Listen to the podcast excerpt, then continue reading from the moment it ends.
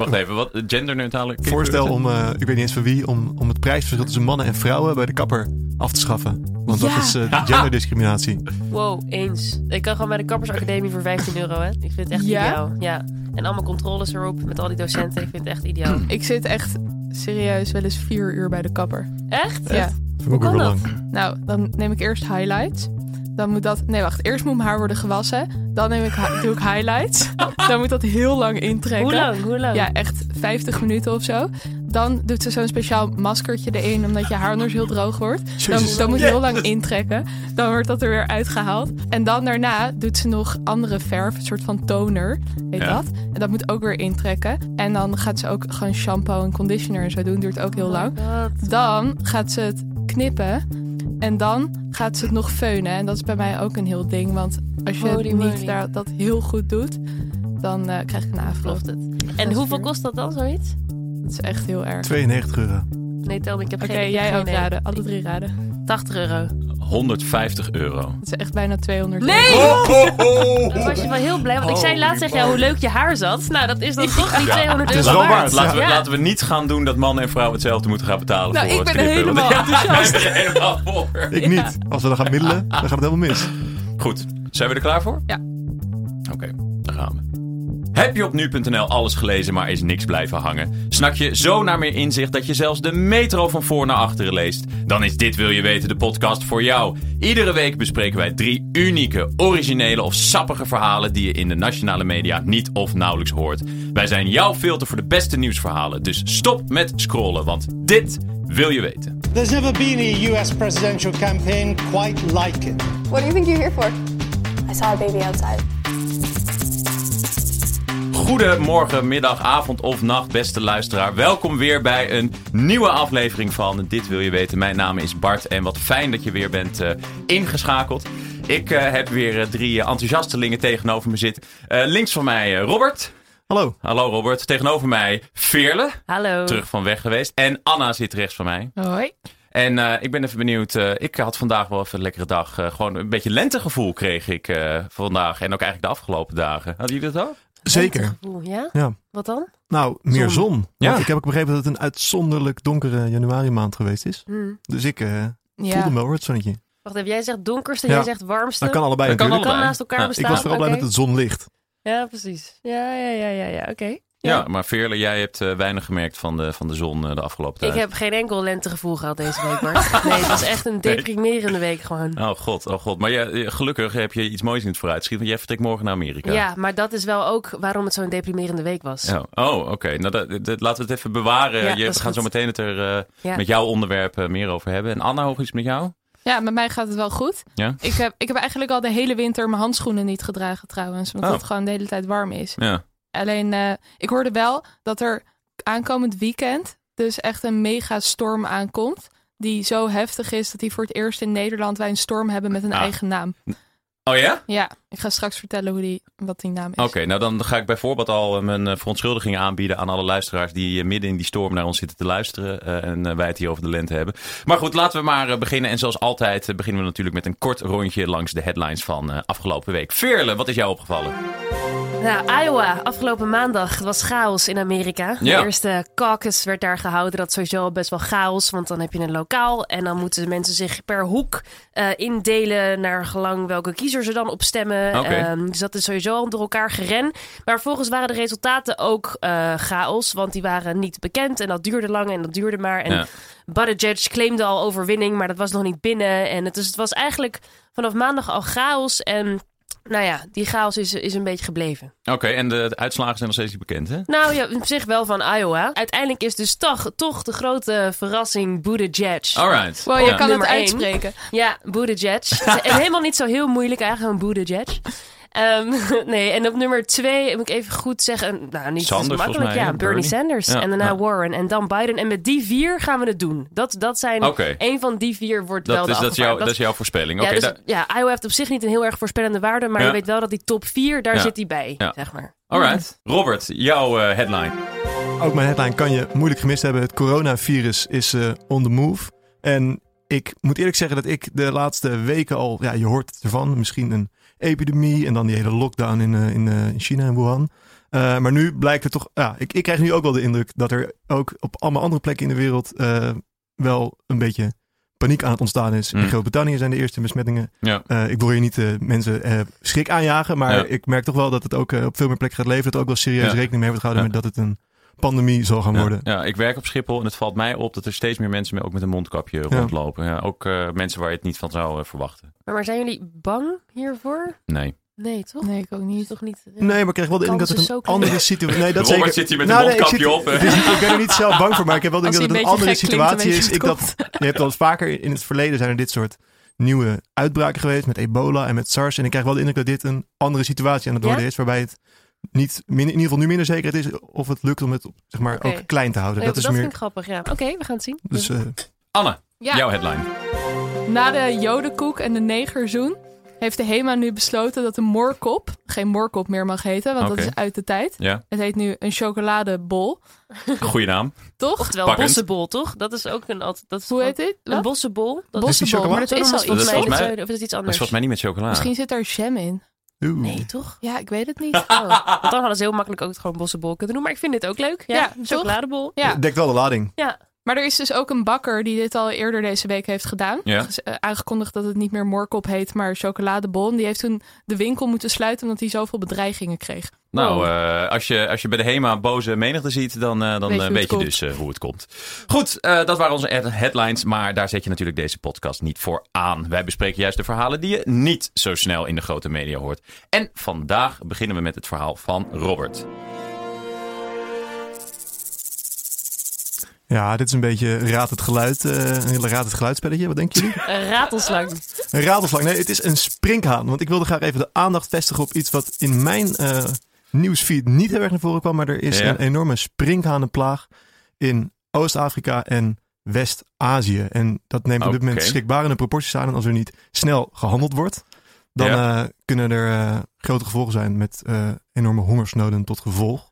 En er is al flink wat schade aangedaan, maar het is eh, op dit moment een heel urgent probleem. Oké, wacht even. Dit, dit gaat heel snel. Yes. En, eh, want het is al een heel urgent probleem, zeg je. D- Dit, is- dit is al een tijdje gaande. Ja, nou, wat het is, sprinkhanen die ehm, kunnen af en toe, als ze met veel zijn, eh, flink gaan zwermen. Ja. En dat is iets wat bekend is. Het is niet zo dat er nooit sprinkhanenplagen zijn geweest. Dat is een, een bijbels fenomeen zelfs. Ja. Maar nu is er relatief laat ontdekt dat er een enorme populatie van deze woestijnsprinkhanen op pad ging. Eh, en dat is niet op tijd, inge- heeft niet op tijd ingedampt eh, kunnen worden. Waardoor er op dit moment, eh, ja, met name in eh, de Hoorn van Afrika, eh, gigantische spring, ja, zwermen sprinkhanen van meerdere voetbalvelden groot Ja, over De oogsten verwoest. Ja, Ja. Oh, oké. Want, ze- want ze eten dus eh, al het voedsel. Ja, ze eten alle oogst op, met name graan. En wat is dan nu de impact voor de mensen daar? Ik bedoel, eten ze een sprietje op en eh, dat is het? Of eh, Eten ze gaan de hele velden... hele velden, dus gewoon hectare Ja, hectare wordt de en ja, dat het is nu al zo dat er dat, dat dit heel erg gemerkt wordt. Het is ook een gebied waar met name bijvoorbeeld in de Hoorn van Afrika sowieso een, eh, een lage voedselzekerheid is. Mhm. Nou, dus dat is sowieso al eh, een enorm probleem. Maar het is ook nog eens zo dat het de plaag moet ingedampt worden, want op het moment dat er in maart komt er weer een regenseizoen aan en als er dan sprinkhanen zich nog een keer kunnen voortplanten, dan wordt de, eh, ja, de plaag nog groter. Ze spreken over 500 keer zo groot. En dan heb je in juni echt een probleem. Maar hoe zou dat dan ingedampt kunnen worden? Eh, door te sproeien met eh, pesticiden. Het is niet zo dat dit eh, nooit eerder een probleem is. Het, is eigenlijk altijd een, het wordt altijd in de gaten gehouden, ook door de eh, Voedsel- en eh, Agricultuurorganisatie van de VN. Ja. Ehm, alleen is hij dit keer, zijn ze er zeker zeker in te laat bij geweest. Eh, dus Hoe kan dat dan? Hoe kan dat? nou, wat er gebeurd is, eh, eigenlijk door klimatologische omstandigheden, een enorme toename incidenteel dit jaar van eh, het aantal orkanen, cyclonen, in eh, een gebied eh, op het Arabische Schiereiland. Ja. En zeg maar, de, de eerste populatie is groot geworden op een gebied waar gewoon niemand komt, in, in de woestijn van Oman. En het is ook niet een plek die bekend is als een groot risicogebied waar dan heel, veel- heel, erg snel springen Dus dit is nieuw en dat gebied is nieuw en dat heeft te maken met klimaat. Ja, dat is een van de dingen die er, ja, zeker. Maar Dus- hoe leidt klimaatverandering dan tot meer sprinkhanen? Eh, nou, dat leidt tot meer sprinkhanen, omdat dan woestijngebieden eh, veel natter worden. eh, waardoor sprinkhanen zich veel beter kunnen voortplanten en veel beter een grote populatie Ah. kunnen Ja, bouwen. ze Ja, hebben gewoon meer te drinken. en meer te eten. Het wordt gewoon vruchtbare grond, tijdelijk. En sprinkhanen zijn, maar wij, zijn specifiek dieren die dat dan, insecten die daar goed kunnen overleven, omdat ze ook goed tegen hitte kunnen. Dus Nee, ik vind het best wel interessant, want je hoort altijd dat alle dieren uitsterven door klimaatverandering. Dat Ja. is altijd het probleem. Maar het kan dus ook de andere kant op werken. klopt, maar of we daar nou blij mee moeten zijn, is dan wel weer een, eh, Nee, een tweede nee, vraag. En dan nog even vraag, want hoe kan het dan dat wij hier dan nauwelijks iets over horen?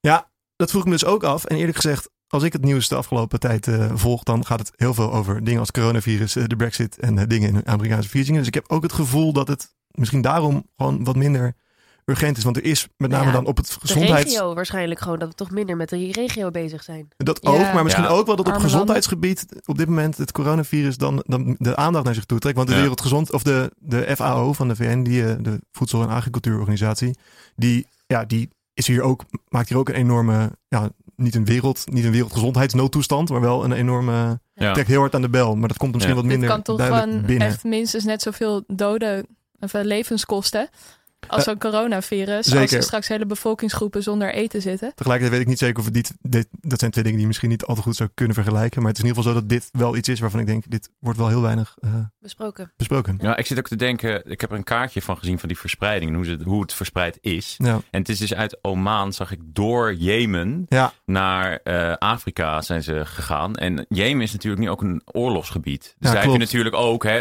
dan, als die springhanen daar doorheen gaan, niemand die dat opvalt. Iedereen zit daar, er voornamelijk bezig met vechten en overleven. Niemand gaat pesticiden daar. Nee. Weet je, nee. Nee, dus het is echt dan een soort perfect storm dat het dan Klopt. allemaal samenkomt. Maar Ja. is, dit, is dit iets dus wat we vaker kunnen verwachten? Nou, ik zou niet zeggen dat dit nou. eh, ik ben geen springhaan-expert, maar ik zou niet zeggen dat dit elk jaar vanaf nu gaat gebeuren. Maar Ja. het is wel, denk ik, een heel duidelijk eh, signaal. Ten eerste dat, het nu, eh, dat er nu actie moet worden ondernomen om deze plaag eh, het lijf te bieden. Maar Ja. ook dat, er, eh, dat dit wel vaker kan gaan gebeuren op onverwachte plekken door veranderende klimatologische omstandigheden. Dus dat ook inmiddels wel bij de FAO hoog op de lijst staat. Maar dat is wel iets wat vaker kan gebeuren. Ja. En, Denk, denk je dan ook dat deze plaag nu wel ingedamd gaat worden? Want ze zijn dus te later bij. Gaat dit goed komen? Ja, dat weet ik eerlijk gezegd niet. De, er wordt gevraagd dat er 70 miljoen dollar nodig is om meer pesticiden en eh sproeivliegtuigen en ook op de grond eh eh, sproeien voertuigen te kunnen inzetten. Ehm, en ja, ik weet eerlijk gezegd niet of dit nu, of dit nu goed gaat komen. Eh, en in het ene geval heb je een, honger, een hongersnood. In het andere geval, het is niet zo dat de, het is een soort strooptocht, als ik het goed begrijp. Dus Ja. het is, op een gegeven moment zal het wel stoppen. Maar dat is natuurlijk eh, dan misschien wel veel te laat. en in Nederland hebben we de processierups natuurlijk. Die komt uit Azië volgens mij. Ik- Gaan we de woestijnspringhaan, gaan we die binnenkort verwelkomen in ons land? Nou, dat nog niet, hoop ik. Nog niet, hoop Maar hij komt, ja, nee, niet, niet in Nederland, maar eh, Als ik Ja. een frietje aan het eten ben, dan zit er geen springhaan naast me om mee te peuzelen. eh, overigens, fun fact, nou, fun fact eh, wat dus wel een manier is om het te lijf te gaan, is om ze op te eten. Ik zou je dit nu zeggen, maar dat ja. is, eh, want ja, het is ook gewoon, gewoon een, eten, het wordt ook Ja. gegeten. Oogst vernietigd gewoon aan de. Ja. Nou, het is oprecht toch? een van de voorzorgsmaatregelen die wordt genoemd van, als je springhouden nu dood, bijvoorbeeld in Kenia, is het ook gewoon een vo- voedselonderdeel van, de, van, het, eh, van het menu als het ware. Wordt er gezegd, ja, droog ze en bewaar ze, want er komt hierna voedseltekort aan, dus dan heb je maar wat om Goh, te eten. ja. Wow. Oké, nou Robert, eh, dank dat je dit onderwerp de wereld eh, inbrengt. Eh, ik had er in ieder geval nog niks eh, over gehoord. Goed, dan hebben we nu een leuk experimentje. Eh, veel luisteraars zullen wel gemerkt hebben als we ons volgen op de social media... dat wij de afgelopen weken hebben geprobeerd om wat meer interactie te krijgen... en aan mensen te vragen om te stemmen op bijvoorbeeld onderwerpen om te bespreken. Maar dat willen we nu een stap verder brengen. Dus, beste luisteraar, jij krijgt nu de mogelijkheid om zelf een onderwerp te bepalen voor onze show... Eh, volgende week hebben we een plaatsje gereserveerd voor een luisteraarsonderwerp. Dus heb jij een nieuwtje of een trend die maar niet wordt besproken in eh, de nationale media, maar die echt aandacht verdient, eh, post die dan op je Instagram of op Facebook. Eh, en eh, tag daarin dit wil je weten podcast. En eh, wie weet kiezen wij wel jouw verhaal uit om volgende week te bespreken. Dus je kan gewoon de agenda gaan zetten. Ja, je kan de agenda gaan zetten, precies. Het mag, mag gewoon in je story, toch? Het mag ook in je story staan. Vergeet gewoon niet om ons erin Koep. te taggen, want anders Koep wordt het wel heel lastig om het te vinden. Maar eh, ja, kom door met je nieuwtjes. En eh, wie weet heb jij wel de scoop voor eh, volgende week. Ik ben benieuwd. Ja. Takeover. Goed, dan gaan we nu door naar het volgende onderwerp. En dat is het onderwerp van Veerle. There's never been a US presidential campaign quite like it. We're in New York as the land of the free chooses its destiny.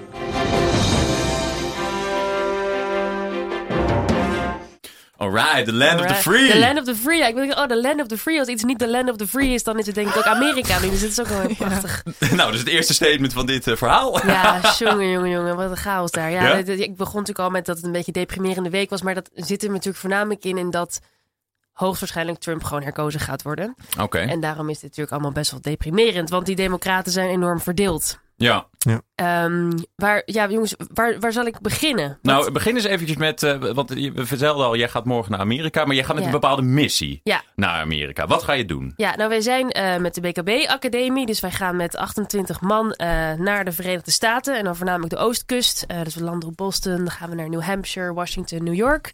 En wij gaan de voorverkiezingen bijwonen. Mhm. Eh, dus dat zijn de primaries, eh, die dus maandag zijn aftrap had in Iowa met een caucus. En daarna is de eerste stembusgang in New Hampshire, waar wij heen gaan. En dan gaan we die verschillende, voornamelijk democratische kandidaten eh, volgen. En naar de rallies toe.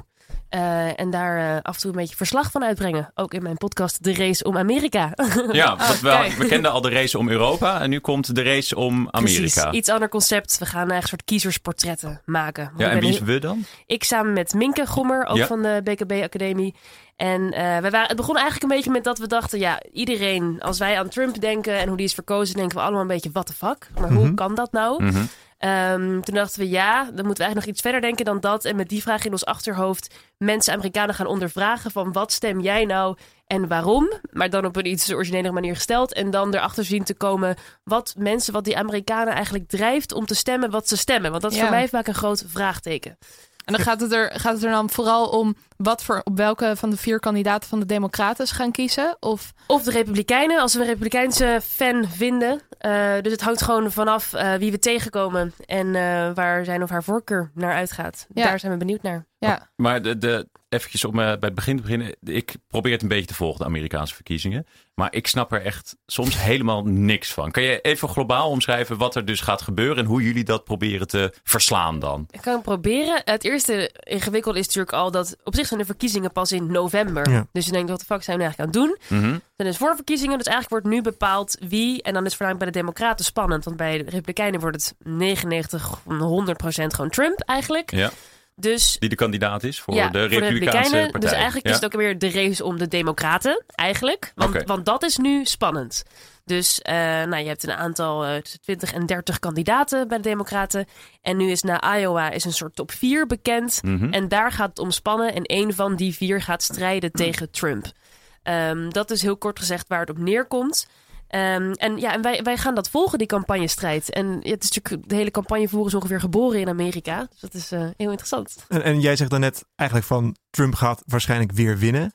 Is dat dan ook iets waar je dan misschien meer achter, achter probeert te komen, gevoel probeert te krijgen op reis langs de voorverkiezingen? Dat je dan de verdeeldheid in een democratische partij kan zien? Dat je misschien ook democratische stemmers hebt die zeggen, nou, als het niet mijn kandidaat wordt van de vier, dan ga ik ook voor Trump, want eh, Ja. die andere moet ik niet. En wat vooral interessant is, is dat je hebt ook een, heel groot deel democraten die zegt bijvoorbeeld van... Ik ben niet per se voor Biden, maar ik steun hem wel, want hij is de enige die kan concurreren met Trump Mhm. of zo, Ja. weet je wel? Ehm, of je hebt ook eens mensen die zeggen, ik ben voor Bernie Sanders, want hij is juist gewaagd aan Trump. Dus, Ja. dus maar mensen zijn dus wel op zoek naar wie kan Trump verslaan. Nog bijna meer dan naar wie sta ik achter. Eh, maar het grappige is dat ze dan ook weer verdeeld zijn op dat gebied. Ja. maar dat klinkt ook wel gunstig. Want dan zou je zeggen dat ze uiteindelijk wel op de kandidaat gaan stemmen die het gaat worden van de Democraten. Ja, of het klinkt ook niet gunstig, want ik weet nog goed, bij de eerste verkiezing van Trump is het verhaal toch ook vaak dat je hoorde van, er waren eigenlijk twee kandidaten en ik wilde ze allebei niet. Dus dan krijg je eerder een... eh, Ja. dat je, dat je dat niet gaat stemmen, bedoel je? ja, of dat je dan juist maar wel op Trump gaat stemmen, omdat je... Ja, Dat je iets moet. En, en dat is wel een grappig verschil tussen de Republikeinen en de Democraten. Dat de Republikeinen, Republikeinen eigenlijk zich altijd scharen achter de winnaar. En de Democraten eigenlijk niet. Dus dat is in tactisch opzicht best wel een domme strategie. Ja. Dus de Democraten blijven veel meer bij. Oh, ik heb nou eenmaal altijd Warren gesteund. Dus dat doe ik nog steeds. Ook al maakt ze eigenlijk geen kans meer tegen Trump. En de Republikeinen zullen zich in principe altijd scharen achter de leider. Want Maar dan alsnog, ik vind het heel heftig om te horen dat het dus eigenlijk meer is dan een tweestrijd. Omdat er zoveel verdeeldheid is onder de democraten. En ik vind het echt fascinerend dat dat onder die democraten ervoor kan, eh, ervoor kan zorgen dat ehm, kiezers helemaal niet gaan stemmen. Zeg maar, ik snap dat je een voorkeur hebt, een van die vier. Maar ik snap eigenlijk niet waarom ze zich dan niet uiteindelijk maar achter de winnaar scharen. Want ik kan me voorstellen als democraat dat je liever hebt dat Trump niet wint. Dat er democraten aan de macht komt. Ja. Ja, Ja. waarom is dat niet gewoon de prioriteit? ja, weet je, Bernie Sanders is een socialist. Een socialist is een scheldwoord in Amerika. En Ja. eh, daar wil de rechterflank gewoon niks van hebben. Ja. Ja. Maar er gaat natuurlijk één iemand uitkomen. En dan gaat iedereen zich natuurlijk daarachter scharen. Lijkt mij. Of niet. Ja, maar dat gebeurt dus ook pas heel laat. In een Ja, heel ja. laat stadium. Ja. Terwijl die Republikeinen vanaf nu, al, of al veel Ja. langer, alle neuzen één kant op. Ja, weet je wel. die Dus hebt kunnen wel al een veel enorme sneller achterstand. mobiliseren. Ja. Nou, cool, Veerle. ja, en morgen vliegen we. Vette podcast. Ja. En eh, wanneer, eh, wanneer denkt, denken jullie dat die uitkomt? Na de reis pas. Dus pas na 20 februari eh, komen ze uit. En hoe, hoe kunnen mensen je podcast vinden? Op Instagram. Volg de race om Amerika. Nou, je hoort het. Volg de race om Amerika. Goed, Veerle, dankjewel. Dan gaan we nu over naar de Ver van je bed show.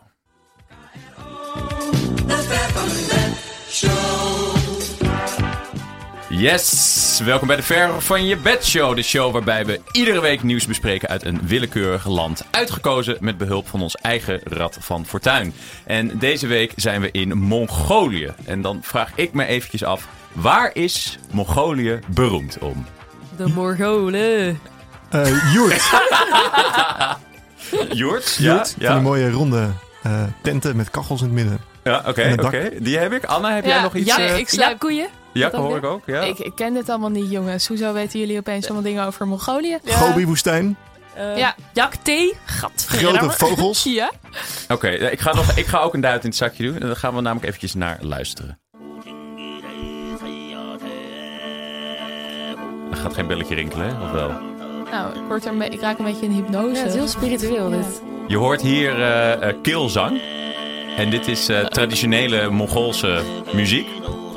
Ehm, maar er zijn een eh, paar eh, Mongolen die gaan dit nu een eh, stapje verder brengen. Hebben jullie wel eens van de eh, Hu gehoord? De Hu. Nee. Ze zijn een tijdje geleden viral gemaakt. En zij maken namelijk deze muziek. Songfestival. Het klinkt heel erg songfestival. Maar dit is Mongoolse metal. Mongolische metal. Dit is inderdaad Mongolische metal. Dat we Eh, echt wel wat hebben. Want dit zijn dus een paar, eh, dit zijn een paar eh, conservatoriumstudenten uit Mongolië. Eh, die hebben bedacht van, hey, eh, misschien is het wel vet als we het wat populairder maken en het gaan combineren met eh, rock.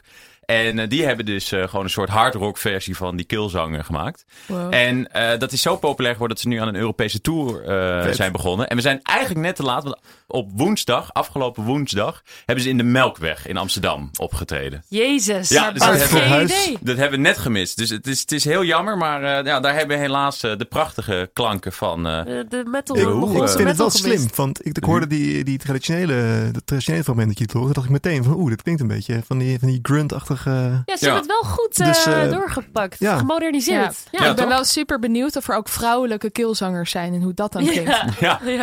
nou, eh, gat in de markt. Anna, je moet gewoon zelf beginnen. Breng een album is uit. goed. Ja.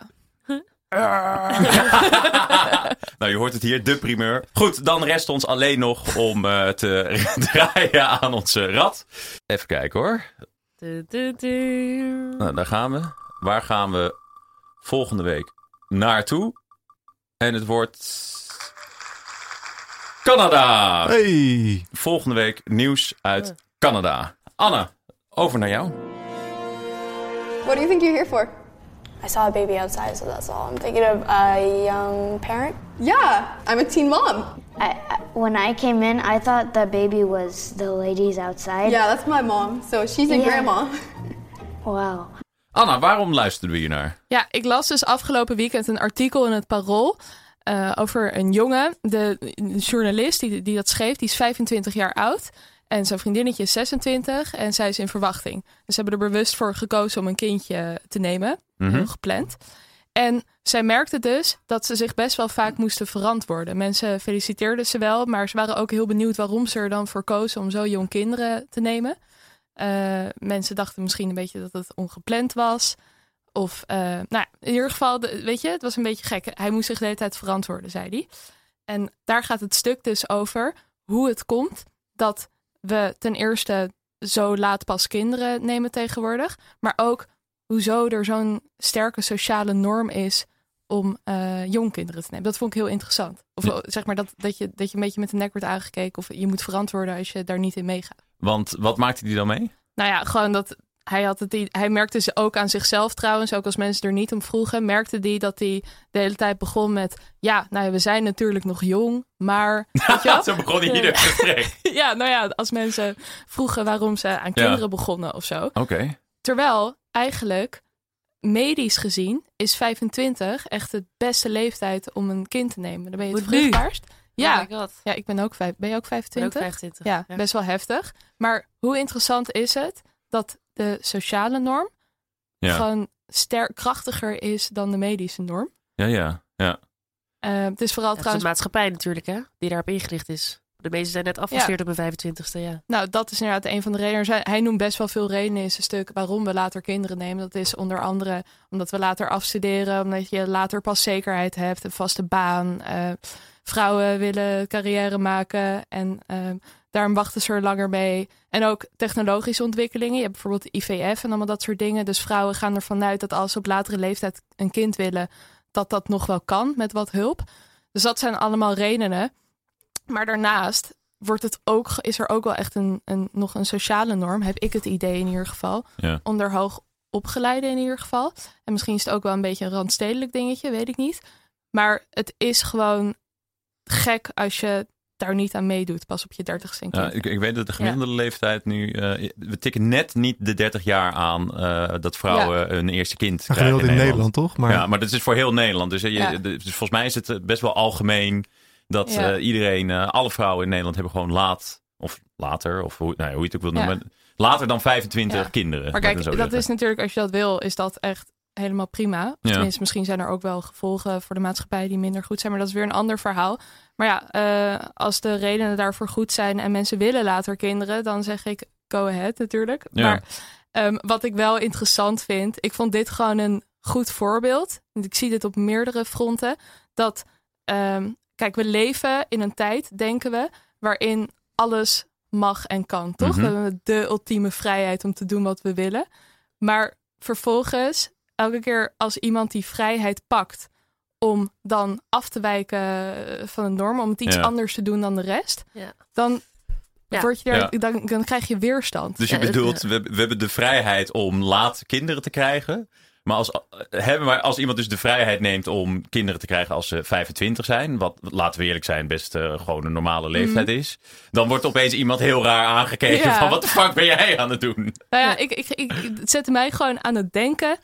Ehm, op alle gebieden van emancipatie eigenlijk. Ja. Is het nou echt zo dat we vrijer zijn geworden of is de norm gewoon veranderd? Ja, het gaat natuurlijk sowieso twee kanten op. Want ook als je op een gegeven moment juist 45 bent en vrouw, dan ga je waarschijnlijk heel vaak de vraag krijgen: hoezo heb je geen kinderen? Eh, dus het is dan zowel als je dat te jong. Dus, dus Ja. we zijn gewoon helemaal geënt op die soort van rond de 30 gaat daar iets gebeuren. Ja. Eh, dus zowel heel jong als heel oud. Zeker als vrouw ga je, is dat gewoon raar. Jong Ja. als je Ja. het wel hebt en oud als je het niet hebt. En ik weet ook niet meteen of het nou precies dat je met de nek wordt aangekeken of je echt gigantisch moet verantwoorden. Maar het Ja. wijkt in ieder geval gewoon Ja. af van de norm. En zo Ja. werkt de norm. Ja. Dus misschien doen mensen daarom ook niet. Want het is ook gewoon eng. Want niemand doet het als je in je Ja, omgeving dat, kijkt. ja, dat denk ik dus inderdaad ook. Ik bedoel, Of is de norm niet voor niks de norm? En is het dus inderdaad gewoon, ja, gemiddeld gezien doen gewoon de meeste mensen dan omdat het dan gemiddeld gezien het vaakst het best uitkomt. mm, En kunnen het ook gewoon zien dus als een soort normaal die er nou eenmaal is en wat erbij Ja. hoort? Of is nou, ik denk dat, dat dat de oorzaken zijn. Het is natuurlijk ooit begonnen, later kinderen nemen, om allemaal dit soort dingen, om, om externe redenen, goede redenen. Maar Ja. ehm, uiteindelijk, daardoor gaat iedereen het dan doen. En ik denk dan ontstaat er een sociale norm. Ik bedoel, we doen Ja. elkaar altijd na in alles. Ehm, dus ik Ja, denk ja, als ja, we kunnen hier een goede filosofische discussie over gaan. Over dat de norm dan weer de norm eh, creëert. eh, waar je dan weer van kan afwijken. Wat? Maar- Ben je wat? ja, maar in dit geval is die norm natuurlijk wel. Ja. ja, Ehm, Ik wat vind, voor hem, een invloed heeft dan? ik vind het wel vet dat het is pre- precies 50 jaar geleden dat de Dolomina's begonnen met hun eh, acties. Ja, En dat we nu 50 jaar later hè, de- nog steeds of weer zo'n discussie eh, hebben. Ja. Ja, ik vind het gewoon heel. Ik, ben helemaal voor natuurlijk emancipatie en al die dingen, vrijheden. Maar ik merk gewoon vaak, en inderdaad, het is goed dat je de Dolomina's erbij haalt, want vaak met feminisme ook, vraag ik me af of het nou echt zo is dat eh, de vrouwen mogen doen wat ze willen, of dat er nu gewoon andere dingen van ze verwacht wordt. Want soms denk ik, als je er als vrouw voor kiest om bijvoorbeeld, weet ik veel, geen carrière te maken, wel huisvrouw te zijn. ehm, Ja. Dan moet je je ook verantwoorden. Ja, precies. Dan is Ja, dat ja, weer ja, ja. gek. Dus ik weet niet in hoeverre het nou eigenlijk met vrijheid te maken heeft of een veranderende norm. Anna, als jij dat nou zo leest, hè, zo'n stuk, ehm, denk je dan van, oké, ik herken mezelf hierin. eh, ik vind dat we met z'n allen moeten strijden tegen die norm. Of zeg maar, word je daar een beetje activistisch van? Feministisch, feministisch. Of een Ja, ja, ja. anti-feministisch of zo. Heel dat is echt next level. Wordt wel ingewikkeld, maar het zou wel een goede beweging zijn misschien. Nou ja, ja, ik denk wel, in ieder geval zet het mij aan het denken dat, dat we wel kritisch moeten blijven op waar we nou precies voor staan. En eh, het heel goed is om ergens voor te strijden. Maar dat je dan niet vervolgens daarin doorslaat en zorgt dat waar je voor strijdt, dat dat weer een nieuwe norm wordt. Ja. Mhm. Ik denk dat dat gewoon echt iets is waar we Oftewel, op we moeten af van de norm. Dat is Überhaupt. ja. We moeten gewoon overal altijd af van de norm. echte, oprechte Natuurkundige op rechts af van de norm. Ja, helemaal, ja. Gewoon eh, nooit, alles, alles Ja, mag. ja, ja. Maar dan ook echt Anything alles. goes. Goed, oké eh, Anna, eh, tof dat je het onder de aandacht brengt. Ehm, zoals altijd sluiten we natuurlijk onze podcast af met een korte blik op volgende week. Eh, dus ja, Robert, wat gaat er volgens jou volgende week gebeuren? Nou ja, eh, ik denk dat er eh, flink wat eh, dingen gaan gebeuren rondom de Oscar-uitreikingen. Ik ben altijd Oh. niet, ik ben er nooit zo mee bezig.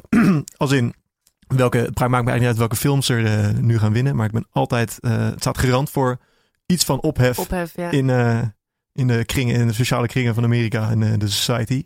Dus eh, ik ben eigenlijk, eh, ik denk dat dat wel iets is waar we ongetwijfeld iets over gaan horen. Shownieuws. Veerle? Shownieuws, ook belangrijk. Eh, ik ben heel benieuwd of de verrassende winnaar Buttigieg nog steeds op nummer 1 blijft staan volgende week in New Hampshire. Oké, ja, want alle, tellen waren, of alle stemmen waren nog niet geteld, hè? Nou ja, dus wel in Iowa, maar nu Oké. gaan we in New Hampshire zien. Oh ja. dus daar ben ik benieuwd naar. Oké, jij bent dan dus daar? Ik als ben het, daar, eh, ja. Oeh, Mhm. Ja, spannend. ja, ja, Spannend. ja. Oké, oké.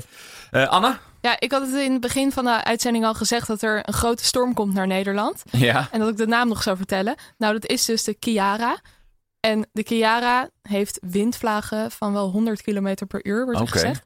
Maar ik denk ook altijd wel een beetje... We hebben wel vaker in Nederland dat we een beetje kunnen overdrijven wat het weer betreft. Ja. Dan komt er weer code rood en Ja, er ja, En- zoveel in de hand. En de NOS gaat de hele dag gaat ze het weer verslaan. Ja, Ja, ja, van die hele leuke pushberichten zo de hele dag. ja, Ja, ja. dan moet iedereen thuis blijven Nog en dan valt steeds het allemaal wind, mee. ja. Maar toch, ja, ik ben wel benieuwd wat er gaat gebeuren dan, eh, als het zo heftig Ja. is. En, maar- want de reden dat deze storm een naam heeft, dat is gewoon nieuw beleid, begreep ik. Namelijk Oh ja? dat vanaf nu alle stormen die echt groot zijn een naam krijgen, zodat je er ook hulpinstanties, dat je er makkelijker over kan praten en sneller over Oh kan ja, communiceren. minder traumatisch. Dan noem je het gewoon Kiara, klinkt gewoon gezellig. Maar het zijn wel echt altijd vrouwennamen, hè? Die stormen. Ook in Amerika. gewoon Nee, toch? prachtig die stormen. Ja, Ja. altijd. Sandra, eh, weet ik het allemaal. Oh. Ja.